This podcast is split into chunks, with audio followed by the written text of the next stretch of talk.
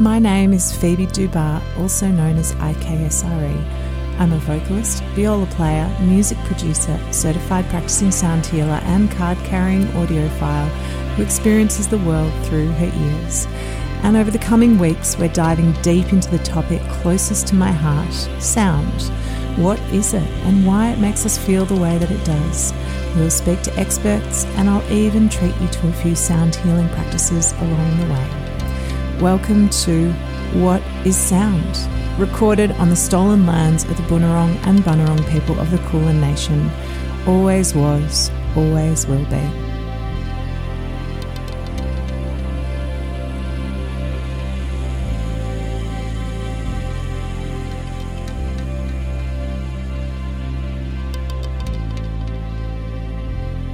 Inspiration is found everywhere if you look hard enough. R Z A, Wu-Tang Clan.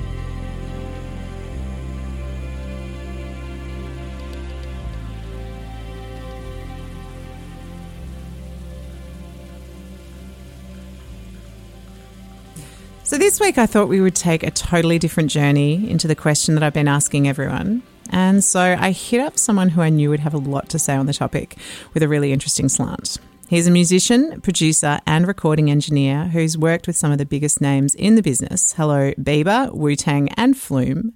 And was also responsible for recording the sound bath track on my album Awake Within the Dream. He owns the stunning Ginger Studios in Northcote, where we happen to be recording today, and he happens to be a complete legend as well.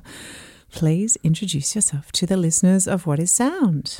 Uh, so I'm the owner and operator of Ginger Recording Studios. I've had the studio for around about, well, no, actually, like go back a long way, it was called mm. something else. Mm. It was originally, I called it Deaf Teddy Studios, and I meant deaf as in the word D E A F. When I was in high school and I had a music practice room, mm. my mum gave me this teddy bear that had like a, you know, just like as a joke, you hang it on the door handle around the outside of the door that was like high, you know, warning high decibel zone. Oh, yeah. And it was like just hanging on the door. I was like, I named the studio after that bear because I, you know, after that many years of, of listening to me poorly playing music, it would either want to be deaf or just be deaf.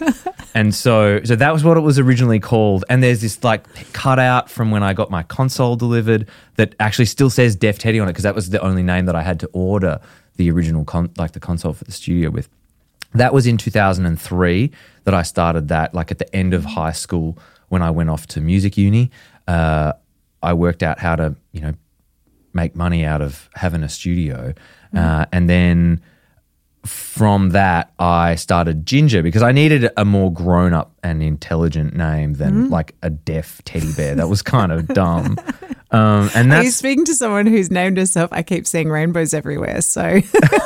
That's what it stands for. Didn't you know that? No, I had no idea. So good. I don't what think today? You've even uh, said your name. What is your no, name? No. Who is this so, voice? I, I, I am James Lloyd Wyatt, uh, and I've I've been here, yeah, I guess Ginger started in two thousand ten when I really set mm-hmm. my mind to building a high-end studio.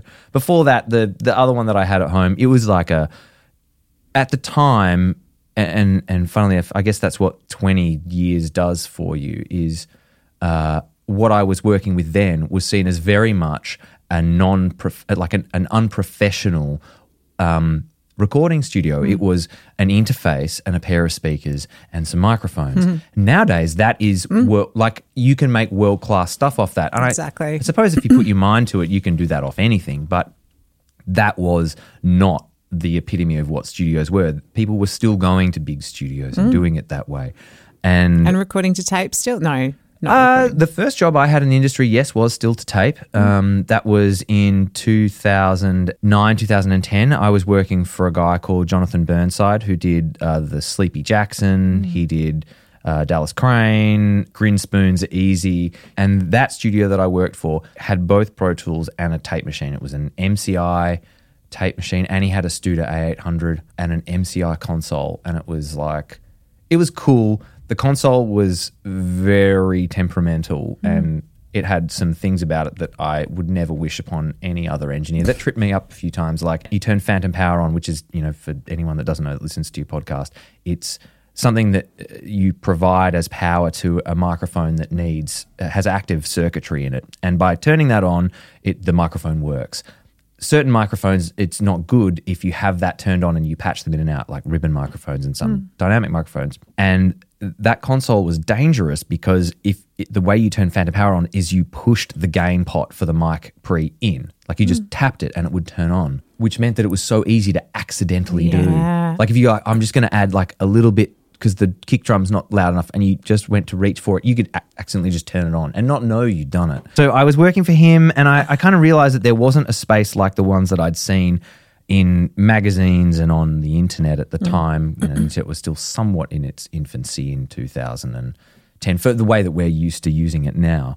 And the places that I was looking at and then was fortunate enough to go um, – they were just worlds above what that studio was. It was cool. It was like an old seventies kind of place. It's where I met Nick Huggins, who was uh, under Two Bright Lakes. He's fantastic. You should check out his mm. music. Your listeners probably would love what he does.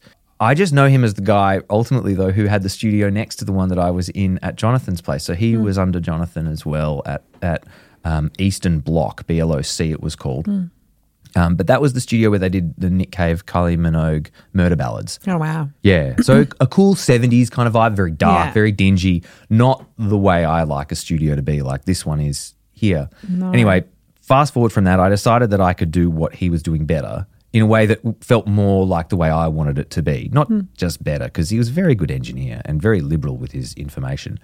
Um, and then I set about finding property, finding investment, finding equipment to fill it with, and then put together the studio that was in Richmond. Um, and I was there for just on ten years. And with that, I built the studio that we're in now and the house that's here. And the whole thing has kind of come together and was a discussion between my wife and I about what we wanted to cultivate for uh my business and for our lives, which mm. was for the studio to be a part of that and to have creatives coming into our space. And hence, you know, you see the garden now, and it was the thing that you kind of mentioned on your way in. Mm, looks unreal. It, it's totally different. is it's it's all natives. It'll grow up to be a, a, a much, you know, more inviting space because they're young, tiny little plants at the moment. Yeah. They're, they're not established. Mm. And I guess in some ways it's a bit like the studio. It's an it, it's mm. it's an Uh, an analogy for the studio as well because it's reestablishing its roots again. Yeah, nice. And coming here. And funny, like, you know, we mentioned at the beginning the, some of the people that I've worked with.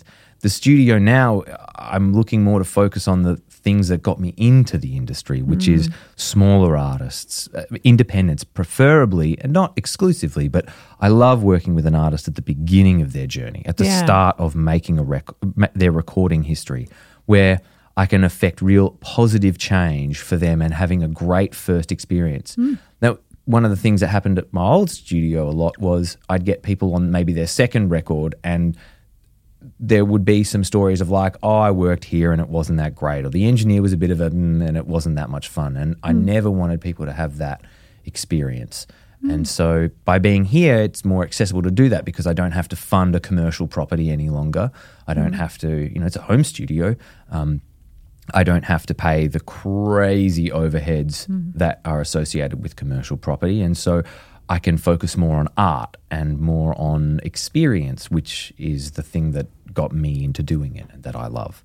Amazing. Amazing. It's such a beautiful space. Thanks. It's just unreal. It's absolutely gorgeous in here. So congrats. Thanks. We're really congrats. happy with where it's gotten to. Yeah, you should be. Yeah. So. So the question that I ask everybody is kind of the first main question, which I love hearing everyone's different answers to this. I really want to hear your answer is mm. quite simple. What is sound? Uh, okay. So from a technical perspective, it is the vibration of atoms as rarefactions and compressions move through them to transport a message from one place to another. I suppose that's it at a, at a technical level. Yeah, absolutely. And then from that you can take an emotional perspective as well, mm. which is it is the resonation of, I don't know if that's the word, mm. it's the resonating of one's... Resonating, yeah. Of, of one's internal self in sympathy to the expression of another's. That's unreal. Which might be better. So and, and, and, and, and, and that makes sense from what I do with my job is there mm. is both...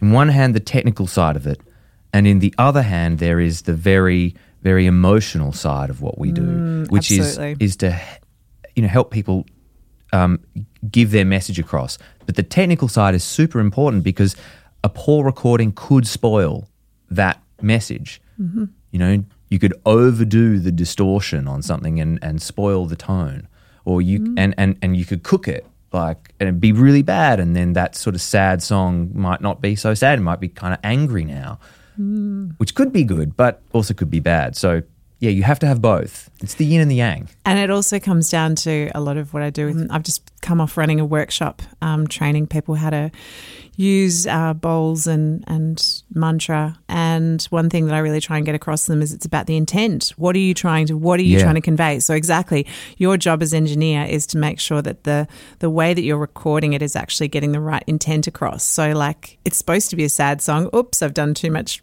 Um, you know, distortion. So yeah. now it's an angry song. Yeah. And it's like, that wasn't the intent. It might sound cool and you might be like, yeah, this sounds sick. This will be a hit. And the person's like, yeah, but it's not what, what my intention was. Yeah. Yeah, totally. And, and you have to be sympathetic to that mm. and to what people are trying to say before you work out how to make it.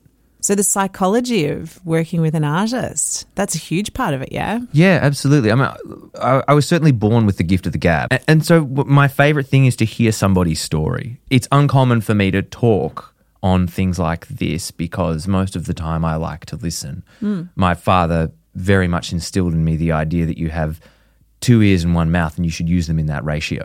Someone else actually brought up that exact point. In fact, I think it was Lionel that I was telling you All about right. in that first interview. Yeah, that yeah, was brought okay. up. So it's the second time that's come up. Yeah, and, and mm. it makes sense. It, it, well, it allows you to, to fulfill a support role, which is ultimately what being in a studio is. You are supporting other people. Mm. It's it's service-based industry, really. And, you know, I worked in hospitality for a long time before I did the music thing. Well, at the same time because I – had to pay for mm-hmm. a lot of the, yeah. of the lifestyle that I was trying to live. Surprise, and, surprise, most musicians don't make money. I, I make a ripper latte. Like I really do. It's it's there. Um, I was really good at running events. Oh, cool. There you go. Right? Like, but it's all good training for what happens later. Exactly. Like, and, and the fact that the coffee skills that I had actually got me my first job at Jonathan Burnside studio because he was a, a customer there. And we were just talking because I like talking and he was waiting. And and so by talking to him a lot, I was able to uh, get myself in the door in studios. And that's how I came to be in, in the music industry was by just having a chat to this guy. And going back to talking to artists, I became quite focused on listening to what people had to say and why they were saying it. Not just mm. what, but very much why. Mm. You know, asking sort of slightly probing questions without trying to step on toes too much. And you have to be responsive. Like, you, you know, if someone's, you know, if it's a party song, you don't really have to worry too much about what question you ask. And it's mm. fairly obvious and the, the conversation is going to go a certain way. But you can tell certain love songs, and I'm using inverted commas so that for everyone listening, and you can't see me waving my hands madly, is... Uh, that that that love song may be a, a pain point for somebody because it, it's likely that it's something that's past, or it's maybe not even about love. It just it it's I love I love a song that poses as a love, or, you know, has the shield of a love song, but it's really not. Yeah, totally. Um, and and there's often a, a sore point there, and you need to be able to ask questions in a way that doesn't make somebody feel uncomfortable, and they want to open up to you and talk to you about it. Because it allows you to do your job better for them. Mm. To, and get the best performance out of them as well too. Totally. D- it's to make- pointless if they're in there just, you know, um, singing the same vocal over and over and over again. I'm harking back to personal experience and you've just almost lost interest and you're just thinking yeah. about the technical. It's like, no, no, you have to – you as the engineer or the producer is is trying to get that best performance and to try to pull out that that emotion, because it's all very well if somebody's singing the best notes and they're technically perfect and brilliant, but if they're not communicating a message, it just won't land with people. Yeah, and all. that's that's usually because they don't feel safe to do it. Yeah. Because they, they don't feel comfortable to be vulnerable yeah. in a space or a situation. And, you know, most of the time you can get a vocal, I generally find, in two to three takes with some punch-ins. Hmm. That usually is sort of about the numbers for me at the moment. And that's... Hmm. It's great. But that might take four hours because mm. two of those hours we will spend talking mm. and just getting comfortable, especially if it's an artist that I haven't worked with before. And then things start to pick up and go faster, and then it's about the arrangement if there's covered in, you know, harmonies and stuff like that. But the leads generally sort of take that long. And I don't mind it taking that long. In fact, it's better if it does. Yeah. As long as we're not singing for three hours, because that's usually when people's voices conk out and it doesn't go so well then. Exactly. Unless you want that, and here I am making everything okay either which way. No, that that is brilliant. That is absolutely brilliant. So, yeah, so on that, um, in terms of your background in music and music production, you kind of mm-hmm. covered a bit of that off in terms of, you know, how Ginger Studios started, but in terms of you as a musician, like mm. how did you come to, you know, being an engineer slash producer rather than necessarily just being a musician? Like, well, it was a really simple process. Mm. I had a guitar teacher, a guy called Matt Creedon, who's out in the sort of eastern suburbs. He's in Baldwin. And he, being a great guitar teacher, I, I, I said to him, like, you know, I kind of idolized the guy. I thought he was great. And he went to Box Hill Institute as a, a, a guitar student. But what occurred is, before I went to do an audition, I, I said to my guitar teacher, hey, Matt, I'm going to go off and do a, an audition for Box Hill as a gu- guitar you know, student. And he's like, no, you're not. I'm like, what? And he goes, you are not good enough. And this guy had been teaching me for flat out seven years. At mm. that point, six or seven years he'd been teaching me for. Yeah, all of high school mm. he'd had me. And I was like, what do you mean? He's like, you're just not good enough. You don't work hard enough at being a a guitarist. You don't you don't know enough of the theory because you don't apply yourself to it. But what you really like is sound. What mm. you really like is the Uh, the nuts and bolts of music, the emotional side of it. He's like, you should go and do music production at Box Hill. Wow, what a legend. Yeah, totally. And initially I was like, you dick. Yeah, totally. Because how old are you? Like seventeen, eighteen or something? I was eighteen, yeah. Yeah, you would have been so furious. Oh, heartbroken. Yeah. I was like, oh, my God, the guy that I've been looking up to for yeah. the last six years has just told me that, like, I suck. That's it. Yeah. And, you know, very appropriately, he, I mean, and he told me the, the truth. It was, he was right. And I still wouldn't be good enough to get into Box Hill as a guitarist. Like, I just wouldn't. It's not where your interests lie. That's the thing. Yeah. Mm. Yeah, absolutely. And also, like, you know, like last year I slashed my finger open with a whippersnipper, and, like, now I couldn't be a guitarist either at Box Hill. You know, I cut one of the tendons down to fifty percent left, and it was, yeah. Yeah, oops. Oops. But so, you know, I have this other skill because I can still run a fader with that, with that yeah, hand. Yeah, exactly. Coil a mic cable. Um, that is unreal. Isn't it wonderful when people actually see something in you that you can't see for yourself? Yeah, absolutely. Especially when they're honest about it. Yeah. Yeah. Exactly. And they're like, this will work. And it, it was really important um, for me then. And it set everything else up. That was, yeah, two thousand two. Uh, no, two thousand three he would have said that, because two thousand four I went to Box Hill mm-hmm. as a, a sound production student. I forget what they called it. It was a Bachelor of Applied Music in Sound Production, I think. Mm-hmm. It's a good course, and it was it really gave me a start in understanding the areas of, of the music industry and and of of sound. Uh, but like all of these things, you learn so much more once you're in the industry than you Absolutely. Ever will in a course.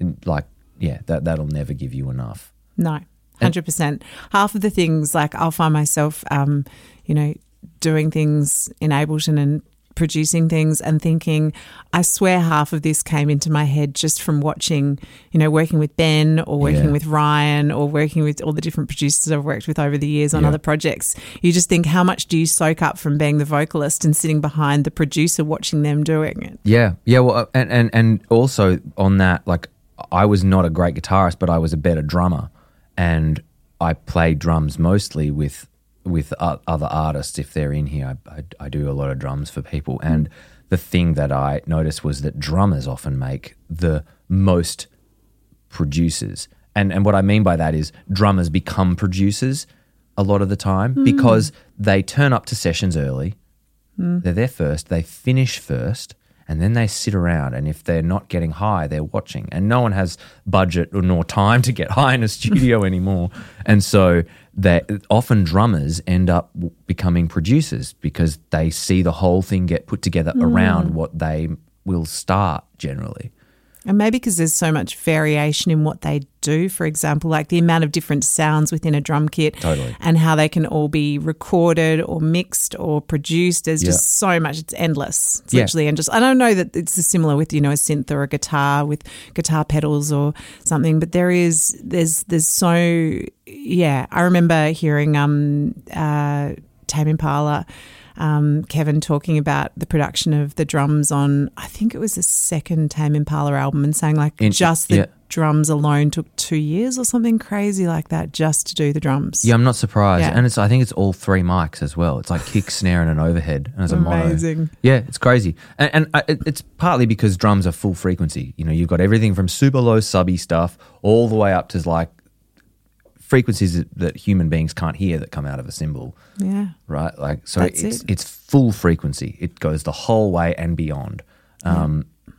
You know, a piano is the other instrument that would get close. Yeah, that's true. And Very true. both in the percussion family. Mm. Very true. So a- kids go orchestra. become a percussionist. Yeah, become a, be, be a pianist and then a percussionist. Yeah. Yeah, and you get to do the cool stuff. Like, who doesn't want to play an anvil in in an orchestra? I, you know, ordinarily a tool of the of the blacksmith, also repurposed as, you know, an what orchestral symphony, instrument. What symphony? What is it? A Mahler that has has the anvils? Yeah, there are a few that have cannons offside of stage. Amazing. But I was yeah very much a percussionist. You know, like kettle drums, that kind of you know mm. timpani is they're better known as, and um, triangles, things like that. And you can be a kind of relative.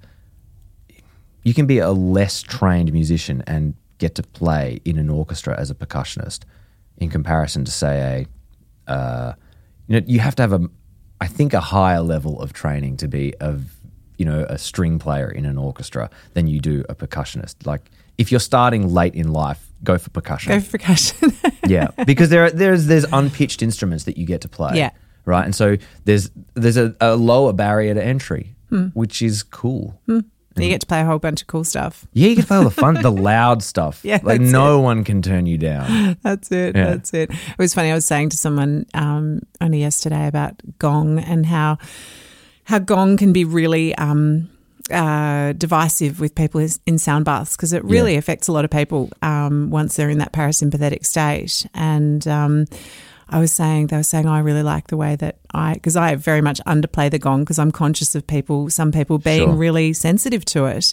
And um, I was saying, yeah, if if you're the kind of person that, you know, wants to play gong loudly, go and join an orchestra. like, yeah. Don't, don't, don't become, don't do it in sound. Go and, um, go and join an orchestra. But um, so in terms of sound, like actually that's a, get on to the next question. How do you, like how do you experience sound? Like. I always wanted to be synesthetic, but yeah, I'm not. Yeah, me too. I'm so jealous. I really wish. Yeah. I, I do not want for perfect pitch. I mm. don't because you lose it and mm. everyone that has it loses it. Uh, I always wanted to be synesthetic though, like to be able to like hear sound as colour, like, you know, mm. play a C and see blue or pink or whatever it is that some, some people do. Um, but to me, I think I experience sound as emotional r- like relativity. So it's something in relation to something else. Mm. You know, it and, and sound has no future and only a past because you can only play a note in, in relation to another either at the same time mm. or later. Mm. You you can't play the next note before you hear. It just doesn't work like that. Mm. Like it can't arrive at the listener early unless technically you're underwater. Because then it travels that at a different true. speed, exactly. and then, and then maybe, but, but uh, generally speaking, yes, sound only has a past, and so it's about um, an emotion is something through sound that you experience from something happening now in relation to something that happened before. So mm. it's a historical thing as well. It like mm. it's all it's all about a, a history of what came before, and. The way that I experience it ultimately is as emotion and, and and and whether a sadness is created or an excitement or a uh, a, a a dissonance and therefore an uncomfortable situation. That's generally how I experience it, as attitude, as, yeah, as emotion. Yeah, that would unreal. be it. Unreal. Absolutely love it. It's totally off topic, but I had a note to remind mm. you to tell, tell the listeners about your story about working with Wu-Tang. I woke up really hungover one day um, uh, and and got a phone call from, because I, I don't drink anymore, but I did then. Um, I, I got a phone call from this guy who was polite but relatively short on the telephone, and he said, oh, look, you know, I'm looking for a studio tonight. Um, it's me and a couple guys. And I was like, oh, it's going to be another hip-hop thing. Like, so is this when you're in Richmond? Yeah, this is yeah. in the Richmond studio. I'm like, this, I couldn't be bothered with people, but I was like, cool, what I'll do a set. Because he said tonight, and so I'm like, I'll be fine by then. I'm like, yeah, cool, you can come in and blah, blah, blah, the studio's like this. And, you know, he asked me some interesting questions. He's like, you know, where can I get some broccoli? And I'm like, what? I'm like, broccoli? I'm like, oh, broccoli. I get it. Like, oh, he's talking yes. about, you know, the, the green oh, the leaf. green things, yeah. Yeah. And, um, and I'm like, oh, look, man, you can do whatever you want, but you have to do it in the alley out the back, and you'll have to, um, like, you, yeah, you can't do it inside. He's like, oh, why not? I'm like, well, it's a twenty-five hundred dollars cleaning fee. He's like, that's a good reason to smoke outside. And I'm, so I'm talking to this guy, and I said to him, like, okay, so, you know, uh, who, who do I address the invoice to? He's like, oh, you can send it to me, Bobby Diggs. And I'm like, who the hell is Bobby Diggs? Mm. Like, what a name. This is a joke. And it's you know? cool. Yeah, this is a joke. And I'm like, well, what's the email address? He's like, oh, me is uh, R Z A, R Z A at Woo Music. And I'm like, I just, like, was kind of rude on the phone to R Z A. You know? That is so brilliant. I had no idea. I anyway, then he comes, and and they're at the, and they were there for ages. They, they started mm. at five and they finished at four thirty the next morning, mm. and they went to a radio show that, like, straight after they'd been in the studio. Wow. But, you know, as each new member from the Wu-Tang Clan would turn up at the time, R Z A was really, he was not so on the level. He's like, mm. you know, as people walking, he's like, everyone, there's some rules. Archie, who's the dog that was at the studio, still is. He's, yeah. he's still kicking now. He's thirteen. He's like, Archie's a friend, you know, and you've got to smoke outside. And so R Z A actively sent every single member of the Wu-Tang Clan that wanted to spliff into the alley to smoke. So like like the biggest, baddest that kind of guys in the in, in the music industry are like getting sent into the alley like they're naughty little boys to have a spliff. I love that so much.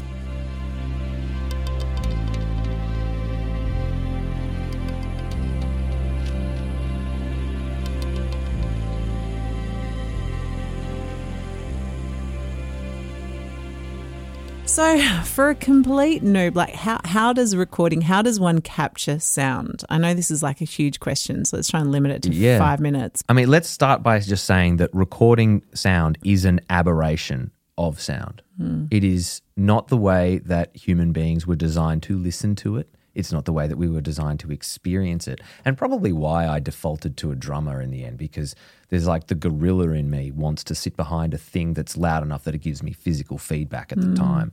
Sound to be recorded generally starts with uh, the creation of that sound through an instrument or uh, you know, slapping together of two pieces of in, like two inanimate objects, uh, and and that creates a, pressure waves that go, move through air and ideally into a microphone, which converts it into an electrical uh, you know, stimulus, um, and then that travels down a wire to another piece of equipment that would be a microphone preamplifier, where it's brought up to a level that is loud enough that a, a, a recording medium can uh, you know, capture that accurately. And that could be through either a tape machine, if you want the pain and suffrage of a tape machine, or into a digital audio workstation if you're okay with that side of it as well. And everything has a limitation. And then from there, it has to be reinterpreted from its electrical state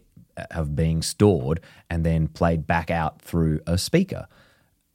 And so that's really, I guess, how we experience it in a studio. And my job ultimately you, tends to start, because I did so much jazz and so much classical stuff in the early, particularly jazz, mm. working with purists in in the nicest possible way. The people were really, really particular and you know about how their thing came out and sounded, mm. um, being as close to what they experienced at the at the playing position. Um, but it's pretty impossible to actually do that. That's the thing. It is. And com- and your interpretation of their experience is completely different. Mm. That's the thing. Yeah, and th- that's why there's always a discussion after you start doing something, being like, mm. how close is this to where you want it to mm. be? Knowing that it will never be exactly the same. And and maybe it's best if you have a desired goal and you're okay about being flexible with it, because mm. you're going to need to be. Um, you know, say a, a drummer, you know, putting a pair of microphones six feet above a drum kit, no one ever has their head there. No. But it's just standard practice. Mm. You know, the, a good place to start would be to put a like a binaural microphone like on the drummer. If you like wearing binaural um Uh, mics would work, but drummers tend to move their heads a lot when they're playing, yeah. and so you, you would always be changing the picture. So you can't have that. You know, that mm. would be a further aberration of sound mm. in some ways, because from a listener's perspective, it would be distracting, and that would make you feel sick. Yeah, yeah, exactly. It would suck. Um, and so, but but a microphone is a really imperfect device, and it lots of limitations, lots of mm. things about it that make it not work so well, and then that coupled with a preamplifier that will colour the sound and change the sonic profile of it mm. before it then enters a digital audio workstation or a tape machine. And a tape machine will colour it even further than uh, a D A W or digital audio workstation will. And then it has to go out through an amplifier after it's played back mm. and then through a set of speakers. And those are two more things that will change the sound. And now you're relying on the second room that you're listening to the original recording that was played in a different room. You're trying to interpret in that space mm. again as to how accurately it is being reproduced, knowing what you know about the room that you're listening to it in, changing it again further. It goes through so many filters, doesn't it, and different versions. Yeah. And going back to the, the mention of, you know, a preamp, for example, and all that colouring things, for example, that's why, for example, you know, so many people get so caught up on, oh, I love this microphone preamp because it gives us this sound or this sound. Or, yeah, yeah, yeah. And then that's just one piece of the puzzle. There's so many different types of each level of this gear that you can get that's going to change it slightly. Oh. It's just the combinations are literally infinite. Yeah. Well, and- I, I often used to teach at, at um, Box Hill when I was there that that you need to work out what is going to make the biggest change mm. rather than focus so much on the gear. And early days I was so focused on the gear. I, oh, I really loved it. Like, yeah. And it's because it's toys. Yeah. I, I was going to say any eighteen-year-old guy would just be like, woohoo, all this fun stuff to play with. one hundred percent. Yeah. yeah. And, uh, yeah, toys. They're mm. just, you know, and – because I'm not a, it's not cool anymore for me to play with like Pokemon at, at thirty-seven. Although I don't know, maybe it is, but but it is okay for me to play with a synthesizer and with drumsticks and a, a bunch of, of audio gear. Mm-hmm. But the thing that I used to impress upon people a lot was you'll make more of a change by moving a microphone two inches than you ever will changing the preamp.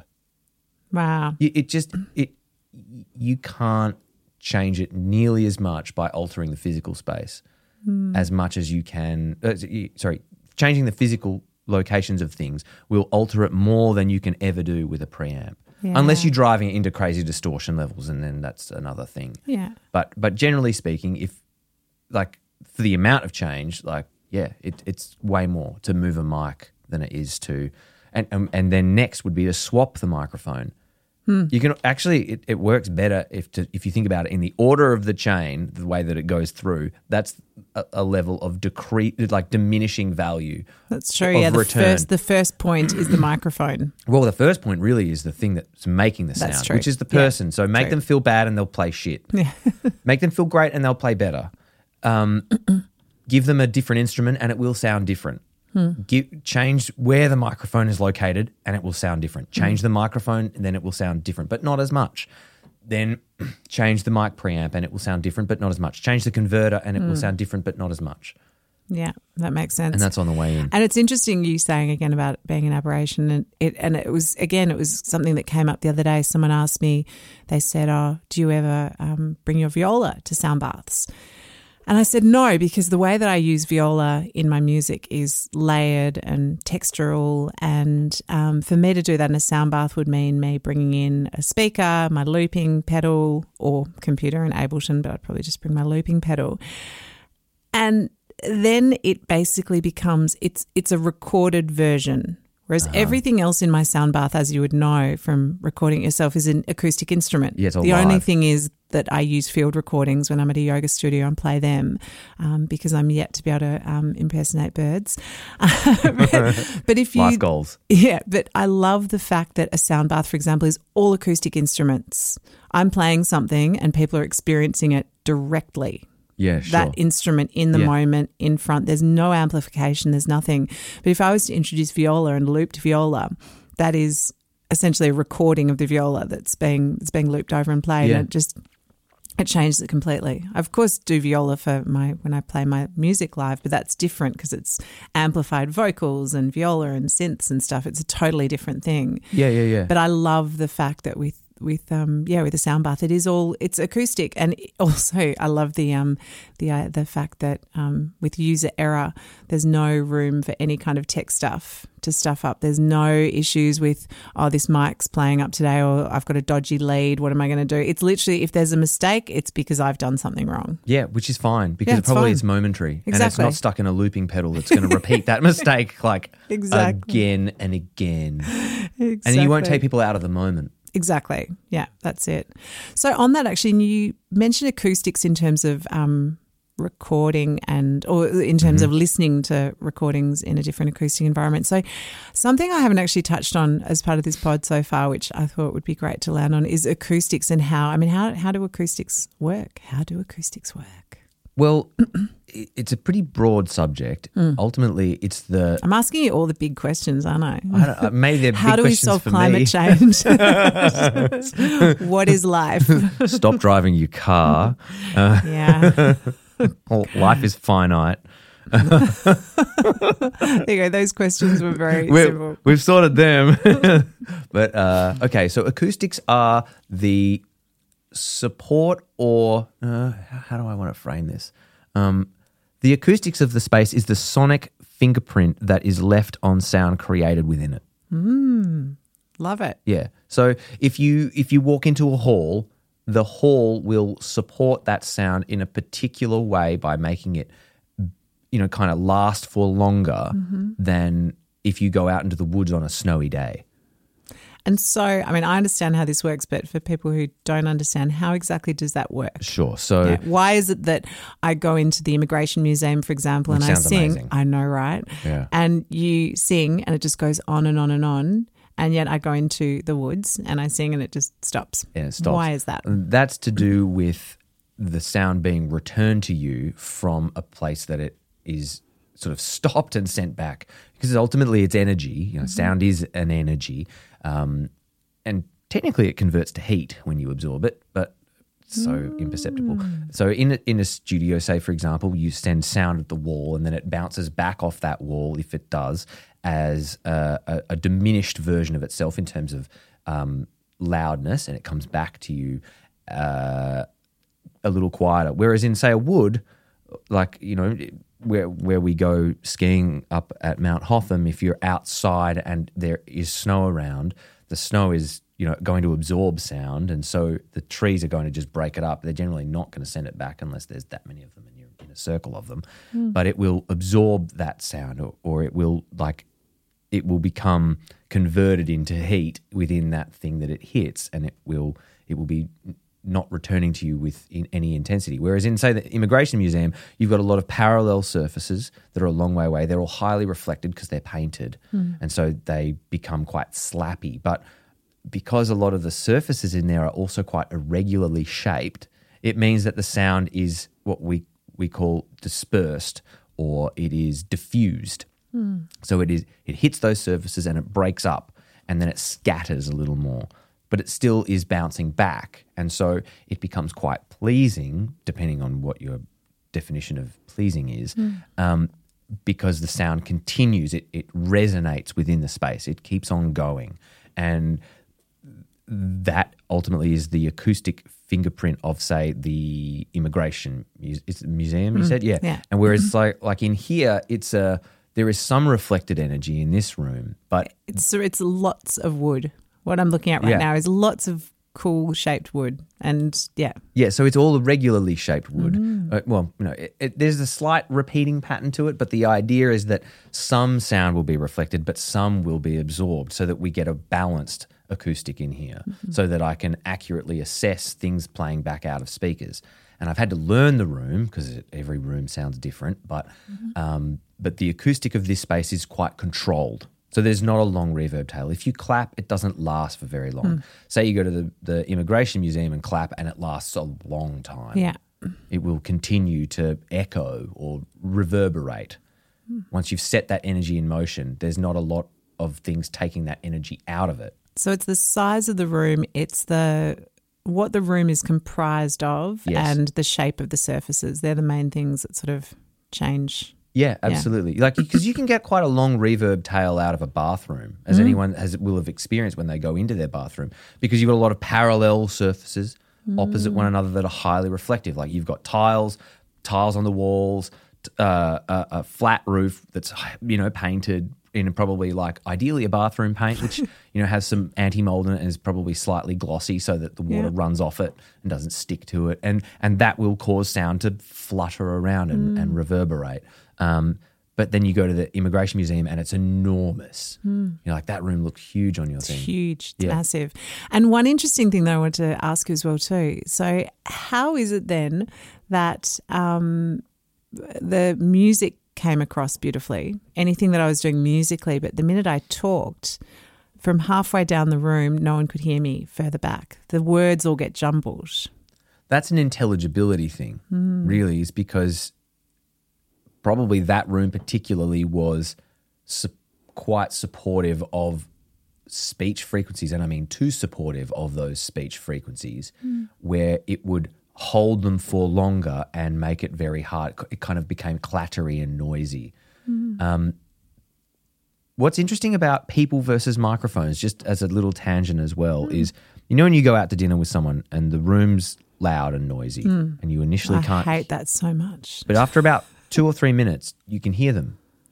You, oh, you can kind yeah, of yeah. you kind of get the sense of what they're like. Mm. It changes. Ears change. We adapt to noisy environments. We will mm. actively, our brain will filter out noise.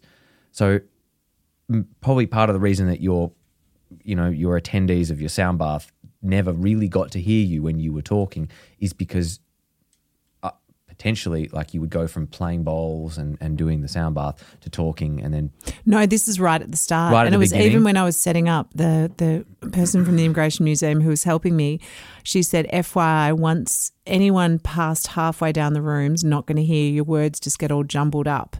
And I could even see it with her. She was talking to me at one point and it was literally like, then she came closer and I could hear her. It was quite quite incredible. Probably, never, yeah, probably it's just so reflective a space. Yeah. This, the the words just go blue and just turn into this just mush, yeah, whereas like, sound like, was, was fine.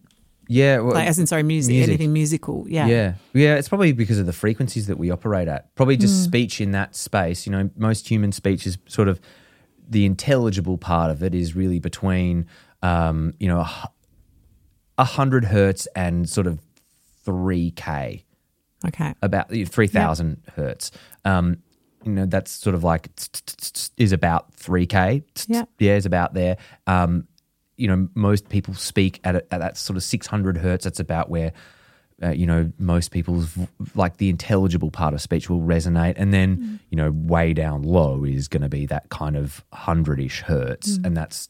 Yeah, so that's where most people work. And probably that room just spoils those frequencies. Mm. And by spoils, I mean it over supports it. Mm. And so they become quite well supported. It'll be a dimensional thing. It'll be like the fact that the room is this wide, this high, this mm. long and has these surfaces, they just all come together to not quite work there. Whereas your singing bowls, I found they tended to be quite – like they have a lot of fundamental frequency that's quite low. Mm. Fundamental is the lowest frequency that, that a thing can create. Mm. So its fundamental frequency will be quite low, and that probably just doesn't excite the room too much in, in a way that's overrepresented. Yeah, got it. Yeah. It, it would be interesting to take a test microphone in there and mm. like, you know, do a, fil- a, a sine sweep, which is where you put out a very simple tone into the room that goes from as low as it can to as high as you mm. want. So it usually goes from like twenty hertz to twenty kilohertz because that's the range of human hearing. That's pretty much, I did that in episode two, episode yep. one or two, I actually did that. So, yeah. Yeah, cool. And so if you did that in the space, it would be interesting to capture it at different distances to see what yeah. happens to the room yeah. as you go further away as to like where its problem areas are. And then if they really wanted to, they could treat that room acoustically so that you wouldn't spoil its character, but you might just amend some of the things that make it hard to be used for certain things, or you'd have, you know, portable acoustic items that you could use that would allow you to to correct, and I, I use inverted commas again, you know, correct the room so that it would be more multi-purpose. Yeah, cool. You could do that with it. So actually on that reverb, I was thinking about this this morning on the way. Um, Why, I mean, why is it that we love, I mean, if you put a vocal out that's just dry and it has no reverb on it, no mm. one's going to buy that. It'll, I mean, you're, you're probably going, oh, no. I, can I love, I do love that. And I, I love it at certain times for certain things. But, but people do. Why is it that there's this obsession? I mean, I've got a, a theory around it, but I'd love to hear your idea. What is this? Why do people love that, that sound, that sound of like a long reverb and, and. Okay. So I think it depends on what it's going with and when. You know, everything is in relation to something else. Mm. Like like we were saying before, you know, sound has no no future, only a past. Mm. Is that with with a reverb, it softens things. That is an ab like for sure. It also helps with pitch. Mm. So by having sound coming back to you later, as well as, you know, short term later, what happens is you're getting some of that old pitch information happening again, and it's blending with the currently occurring pitch information, and so that will create a slight chorusing effect, which will make the maybe out of tune bits of the vocal, because they're never perfect and you don't mm. really want them to no. be. Um, it will help soften those sort of harsher edges of sound. That's one thing that it mm. could do.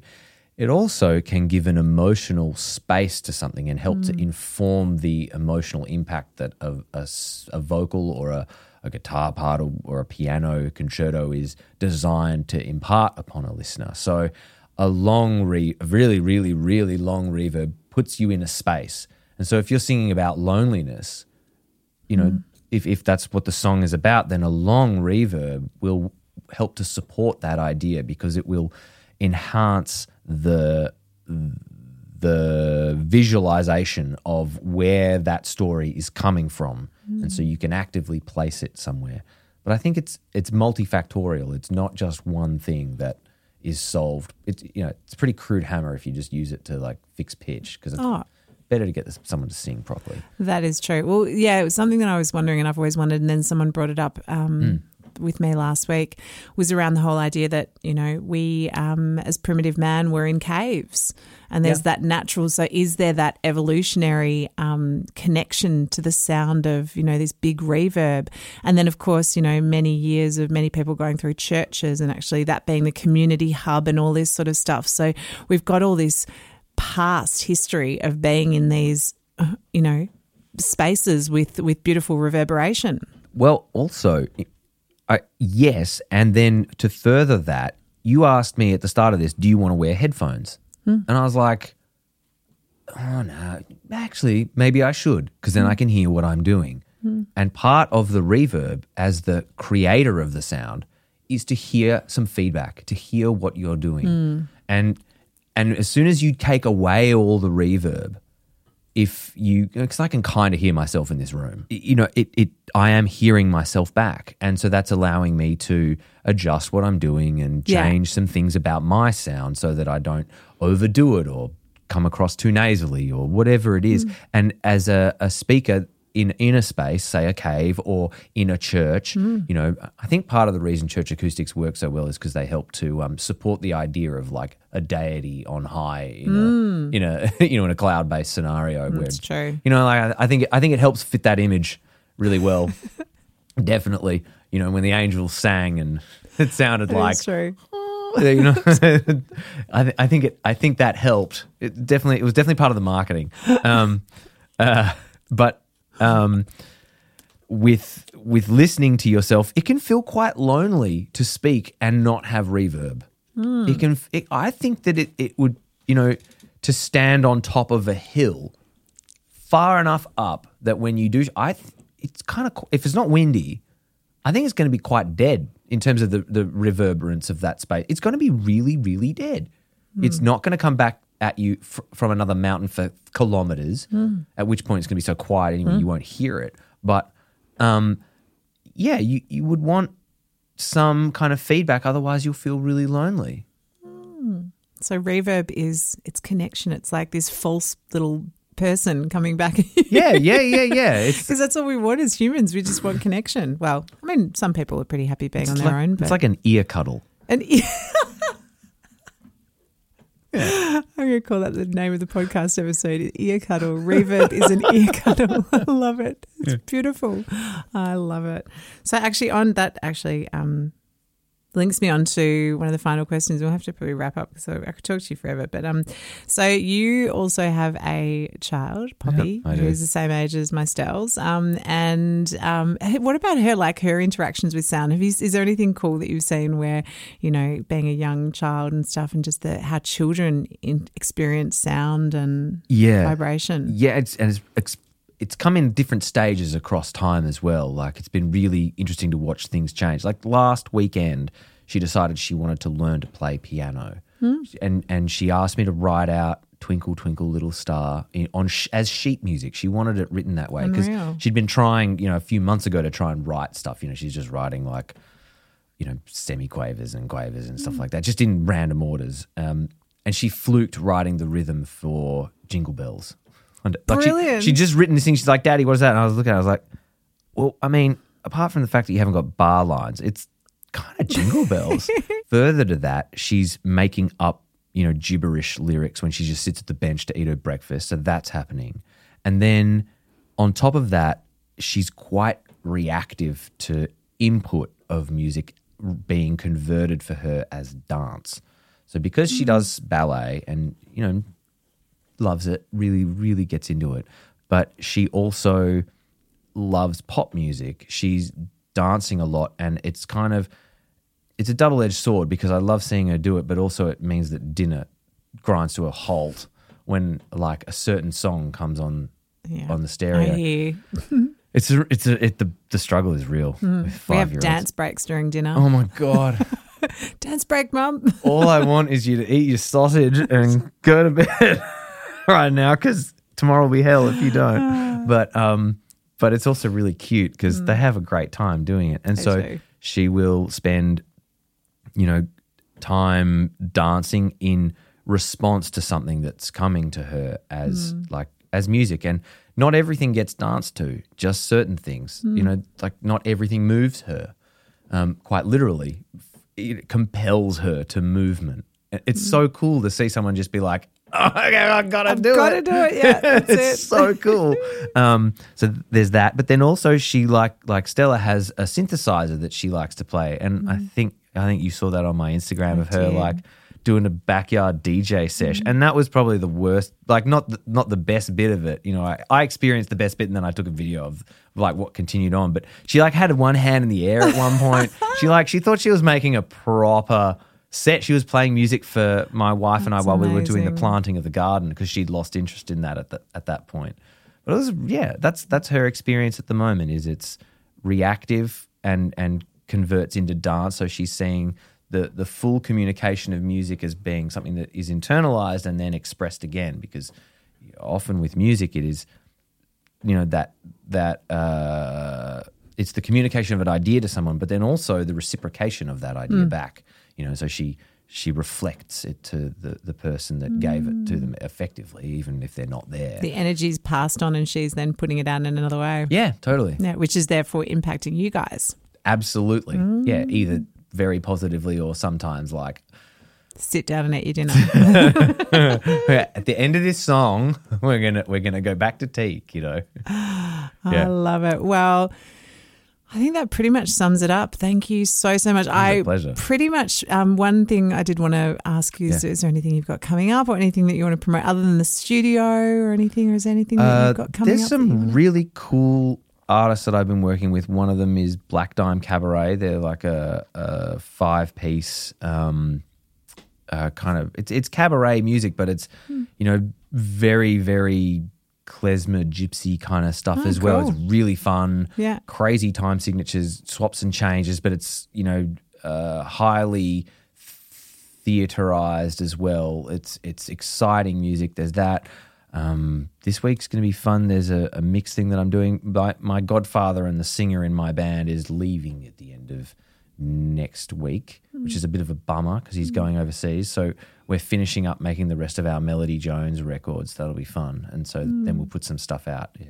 So, yeah, Melody Jones is the thing that we do, yeah. although we, we mostly, you know, eat pizza and fried chicken instead of actually making music. We, it's, you know, my my chicken – you know, club loves to make music. It's that kind That's of thing. Unreal. Yeah. we we don't put a lot out. We have a lot of fun though. That's yeah. good. That, so that's that's definitely in the works. And if anyone wants to record here at Ginger, they can just reach out to you. Like, you're open to complete noobs coming Anybody. in, getting in touch and saying, yeah. I want to make something. Can yeah. you record me yeah. playing the harmonica? And Yeah, you know, totally. Yeah, yeah. yeah. I, ha- I had a guy who did that, reached out last week, and he we were in the studio pretty quickly to do a guitar vocal thing that he'd done. He'd written four songs and was like, I just want to record these. We did it. Amazing. And I'm not discriminatory about like how good or bad you must be before you can come in. If it's like a, a friend of mine who runs a very successful cafe in Melbourne says, like, if you can order it and pay for it, you can have it. Yeah. There you and go. I think that's fair. There you go. That's like that should just be like your byline on your website. If you can order it, if you can if you can sing it and pay for it, if you can play it and pay for it, you can come. You can come. Yeah, yeah. I won't judge. I won't judge. Um, Thanks, baby. Thank you so much, Jimmy. So as always, um, I always like to pick a um, particular charity. So. I my whole model with this podcast is sharing information, mm-hmm. getting it out there, um, giving people a resource, and um, not seeking financial gain from it. So mm-hmm. rather than doing, you know, a Patreon or something like that, I always at the end of each episode direct people to a particular charity. So is there any particular charity that you would like today to sort of? You I know? was stuck when you asked me about this, looking at sort of two of them. One of them is, you know, fairly topical at the moment, but it's not going to, like, the actual event for it's not going to happen for quite a while. And that's, mm. you know, um, uh, Movember. Like, if you have a friend that gets into Movember and, and, and does that, then please support that person. Yeah, but at yeah. the moment, um, I think Lifeline's a really good one to to yeah. keep keep supporting because they they solve so many people's problems, and it, you know, like, they're a first line of call, and I think that's really important that we save people from oftentimes doing things that are really quite unspeakable and horrible things. Yeah. So yeah, Lifeline would be the one that I would ask people to go and check out. Amazing. Thank you so much. And thank you so much for your generosity having me here today, my two different types of water, and for allowing me to be in this gorgeous studio. And um, yeah, hopefully we get to do some more fun stuff I'll in the future. Baby. Thank you. Yeah. Thanks, Jimmy.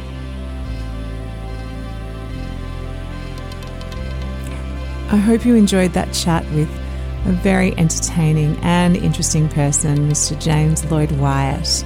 And I'm pretty sure I'll be referring to reverb as ear cuddles from this moment forward. Please join me next week when we chat to one of my favourite human beings who has a completely different take on the whole idea of sound and connection to culture and spirit as well. It's a really wonderful chat, and I look forward to sharing it with you. If you enjoyed this week's episode, I encourage you to follow it, like it, and share it with your friends and family. Meanwhile, keep your ears and hearts open.